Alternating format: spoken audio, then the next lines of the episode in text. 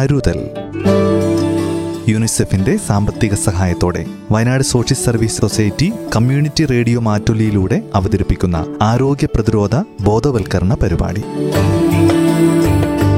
നിർവഹണം പ്രജിഷ രാജേഷ്.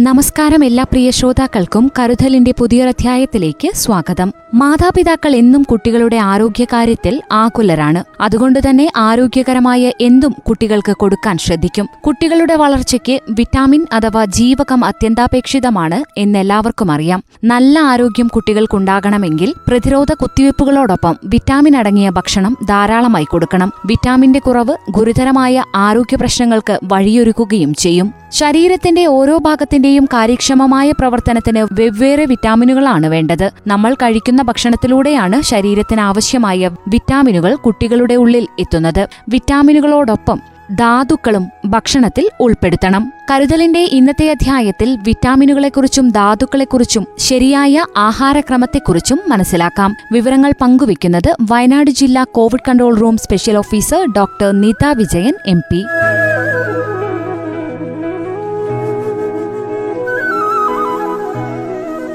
ഒരു മുതിർന്ന വ്യക്തി ഒരു സാധാരണ ഒരു വളർച്ച എത്തിയ ഒരു വ്യക്തിക്കാണെങ്കിൽ ഏകദേശം ആയിരത്തി എണ്ണൂറ് മുതൽ രണ്ടായിരം കിലോ കാലറീസ് ഒരു ദിവസം ആവശ്യമാണ്.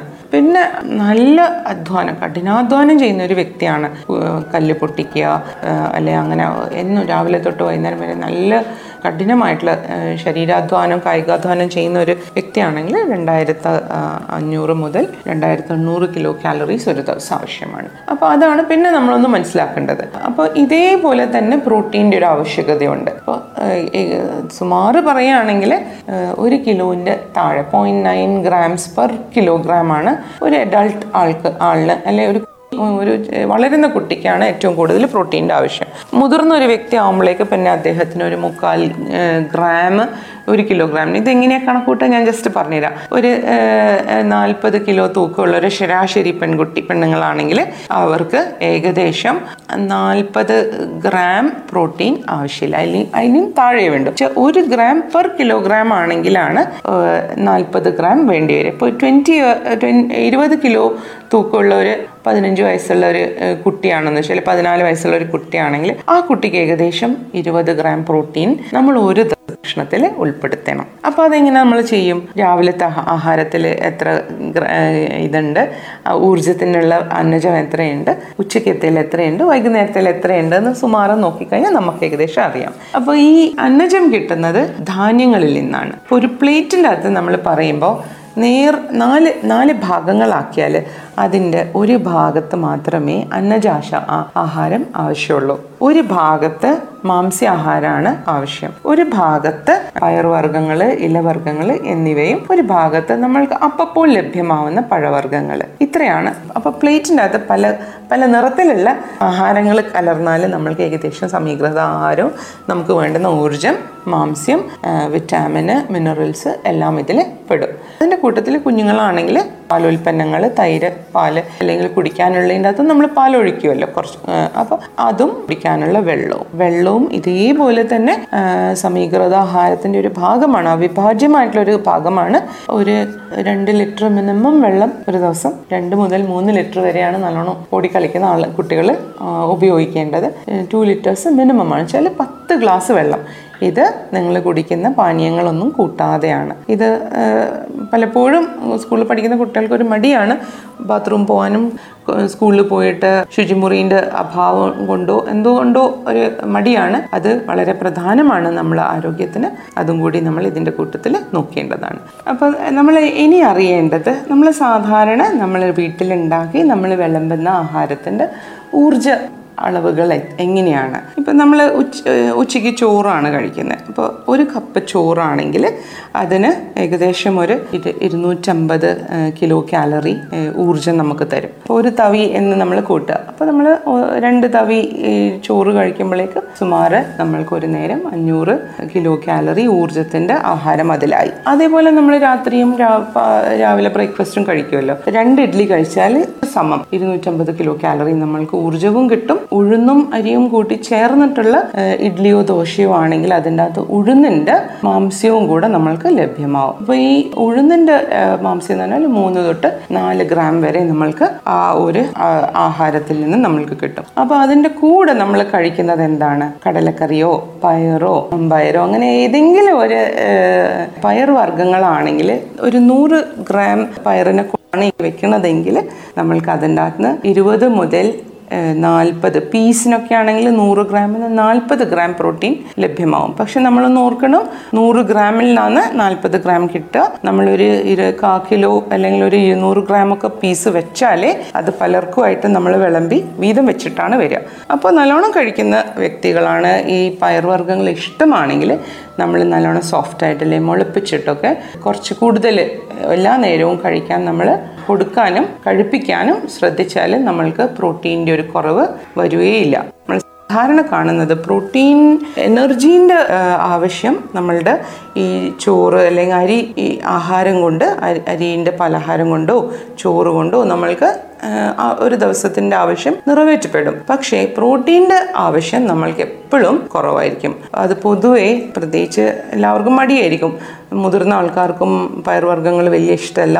മീനും ഒക്കെ നമ്മൾ വളരെ കുറച്ചേ കഴിക്കുള്ളൂ. പിന്നെ നമ്മൾക്ക് കിട്ടുന്നത് തൈരിന്റെ അകത്തുനിന്നാണ് അതും എപ്പോഴും കഴിക്കണമെന്നില്ല. പാൽ എല്ലാവരും കഴിക്കണമെന്നില്ല. അപ്പം ഏറ്റവും എളുപ്പം. ഒന്നിക്കൽ സസ്യപൂക്കാണെങ്കിൽ പയർവർഗങ്ങളും പാലുൽപ്പന്നങ്ങളും തന്നെയായിരിക്കും നമ്മളുടെ പ്രോട്ടീന്റെ ഏറ്റവും വലിയ സ്രോതസ് നോൺ വെജിറ്റേറിയൻസ് ആണെങ്കിൽ മീനുവർച്ചയും നമുക്ക് ധാരാളം ആയിട്ട് പ്രോട്ടീൻ തരുന്ന ഒരു ആഹാരമാണ്. പിന്നെ അതിന്റെ അകത്ത് വരേണ്ടത് നമ്മളുടെ വീട്ടിന്റെ പരിസരത്ത് തന്നെ നമ്മൾക്ക് കിട്ടുന്ന എല്ലാതരം പയർ. അത് ഇലവർഗങ്ങളാവാം ചേമ്പിന്റെ തണ്ടാവാം ഇതെല്ലാം നമ്മൾക്ക് തരുന്നത് ഈ ഞാൻ പറഞ്ഞ ഈ വിറ്റമിൻസ് ആണ്. തരും വൈറ്റമിൻ ബി തരും ഉപ്പിലിട്ട മാങ്ങയോ അല്ലെങ്കിൽ നെല്ലിക്കയോ അങ്ങനെ എന്തെങ്കിലും ഉണ്ട് അല്ലെങ്കിൽ ഓറഞ്ചസ് എന്തെങ്കിലും ഉണ്ടെങ്കിൽ ഇതിന്റെ അകത്ത് വൈറ്റമിൻ സി കിട്ടും.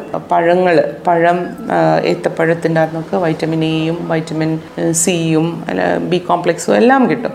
അപ്പം നമ്മൾക്ക് ഫ്രൂട്ട്സും കുറച്ച് ആവശ്യമാണ് പച്ചക്കറികളും ആവശ്യമാണ് ഇലവർഗങ്ങൾ ആവശ്യമാണ് ആ, പയറ്. വേവിച്ച പയർ മുളപ്പിച്ച പയർ എല്ലാ ദിവസവും ആഹാരത്തിൽ ഉൾപ്പെടേണ്ടതാണ്. മീ മത്സ്യവും ഇറച്ചിയും ഒക്കെ കഴിക്കുന്ന ആൾക്കാരാണെങ്കിൽ അതും നമ്മൾ നമ്മളുടെ കഴിവിനനുസരിച്ച് ഉണ്ടാക്കി ഉപയോഗിക്കുക.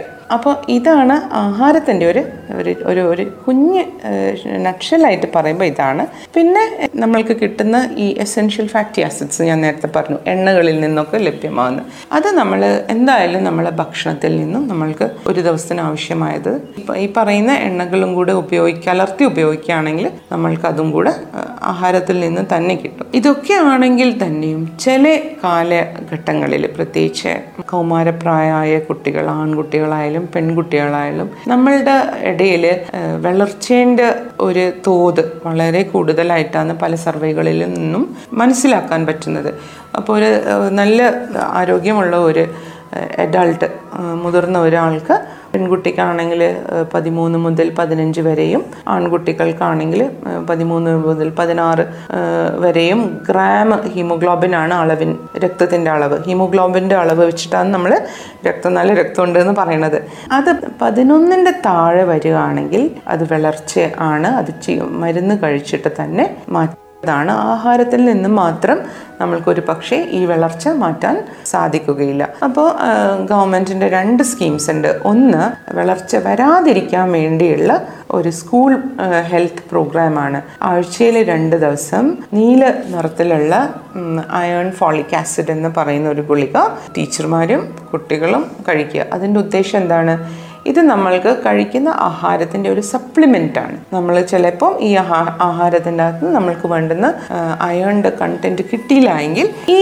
ഒരു വീക്ക്ലി ഐ എഫ് എ എന്ന് പറയുന്ന ഈ ഒരു ചി ഒരു പ്രിവെന്റീവ് മരുന്നിന്റെ രീതി കൊണ്ട് കുട്ടികൾ ഊർജസ്വലമായി തന്നെ കളിക്കാനും പഠിക്കാനുമുള്ള ഊർജവും ശേഷിയും കാണിക്കാൻ സാധിക്കും. അത് ശാസ്ത്രീയമായി തെളിയിച്ചിട്ടുള്ളതാണ്. അപ്പോൾ അതെല്ലാവരും സന്തോഷത്തോടെ ഉപയോഗിക്കേണ്ടതാണ്.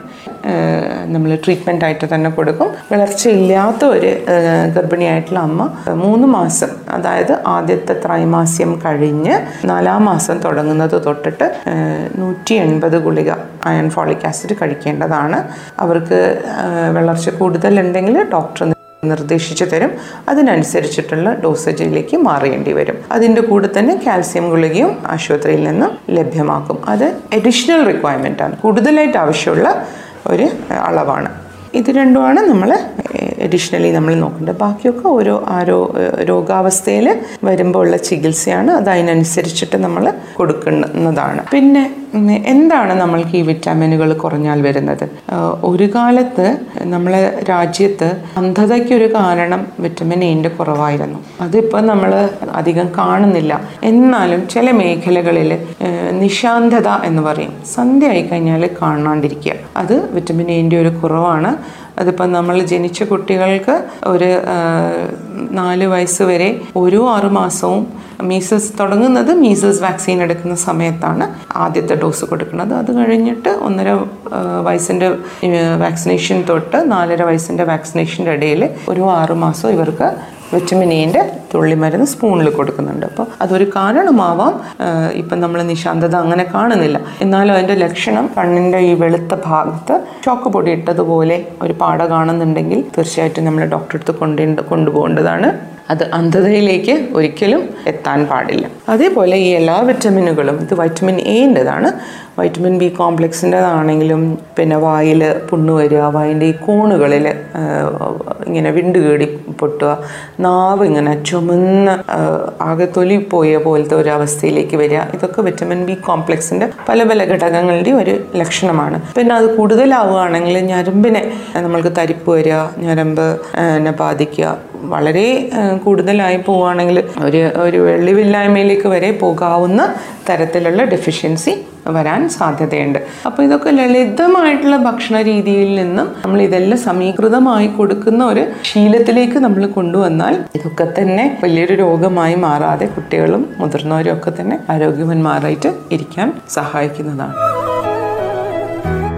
ദിവസവും കഴിക്കുന്ന ഭക്ഷണത്തിൽ ധാരാളം പഴങ്ങളും പച്ചക്കറികളും ഉൾപ്പെടുത്തിയാൽ ശരീരത്തിനാവശ്യമായ എല്ലാ വിറ്റാമിനുകളും ലഭിക്കും. നല്ല ആരോഗ്യം സ്വന്തമാക്കാൻ ആഗ്രഹിക്കുന്നവർ ഇന്നു തന്നെ ആഹാരത്തിൽ വിറ്റാമിനുകൾക്കും ധാതുക്കൾക്കുമുള്ള പ്രാധാന്യം മനസ്സിലാക്കി പ്രഥമ സ്ഥാനം നൽകണം. കുഞ്ഞുങ്ങൾക്ക് ആഹാരം നൽകുമ്പോൾ തീർച്ചയായും വിറ്റാമിനുകൾക്കും ധാതുക്കൾക്കും പ്രാധാന്യം നൽകണം. ശ്രോതാക്കൾ ഇന്ന് ശരിയായ ആഹാരക്രമത്തെക്കുറിച്ചാണ് കേട്ടത്. വിവരങ്ങൾ പങ്കുവച്ചത് വയനാട് ജില്ലാ COVID control room special officer doctor Neetha Vijayan M P.